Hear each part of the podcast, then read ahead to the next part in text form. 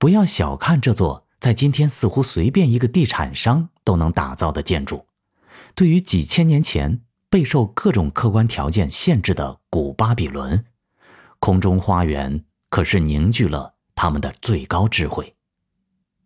一，神奇的供水系统。在没有自来水的年代，在雨水不多的古巴比伦，养护这样一座花园难度之大，可想而知。一些专家考证到，空中花园的遗址远离幼发拉底河，这些浇花使用的水源都来自园中的输水设备。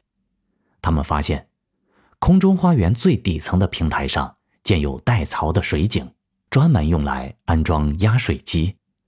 灌溉用水就依靠地下小屋中的压水机，并且那时的压水机使用原理竟跟链棒基本一致。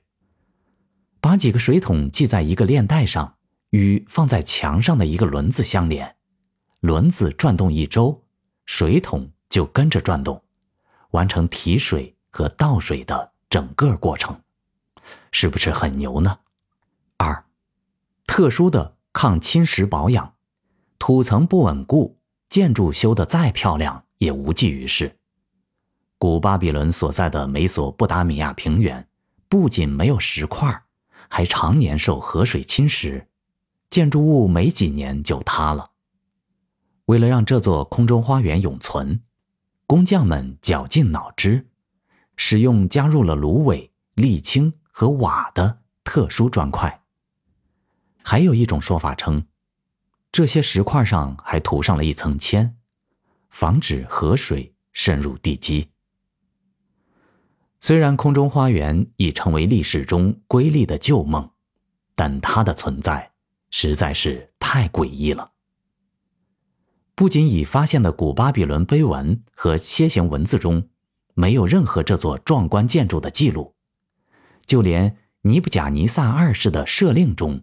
也没有发现修建这座花园的命令，反而是古希腊、罗马的历史和游记中有所描述，并且经过数十年的考古，竟也没能挖掘到具体位置，这不禁让人怀疑：空中花园难道是假的吗？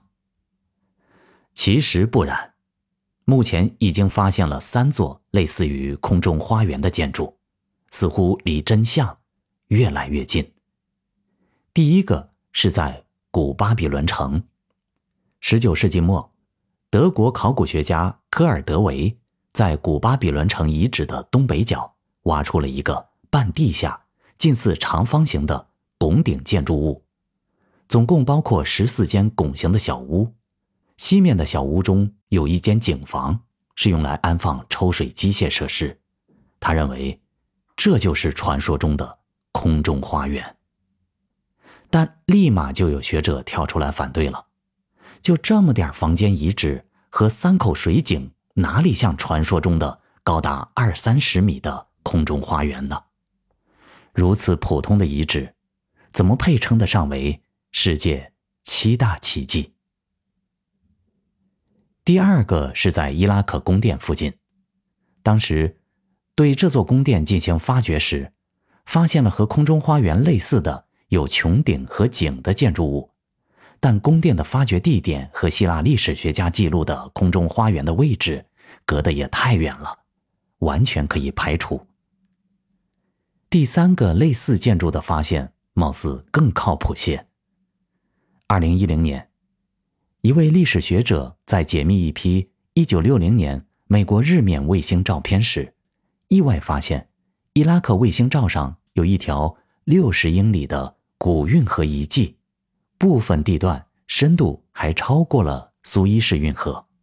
他认为，这是一个位于古亚述境内的国家力量产物。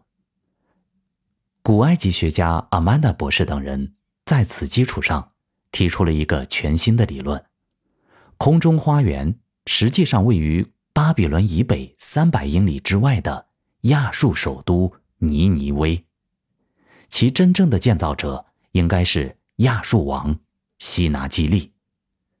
很快，新的考古发现似乎证明了他的观点。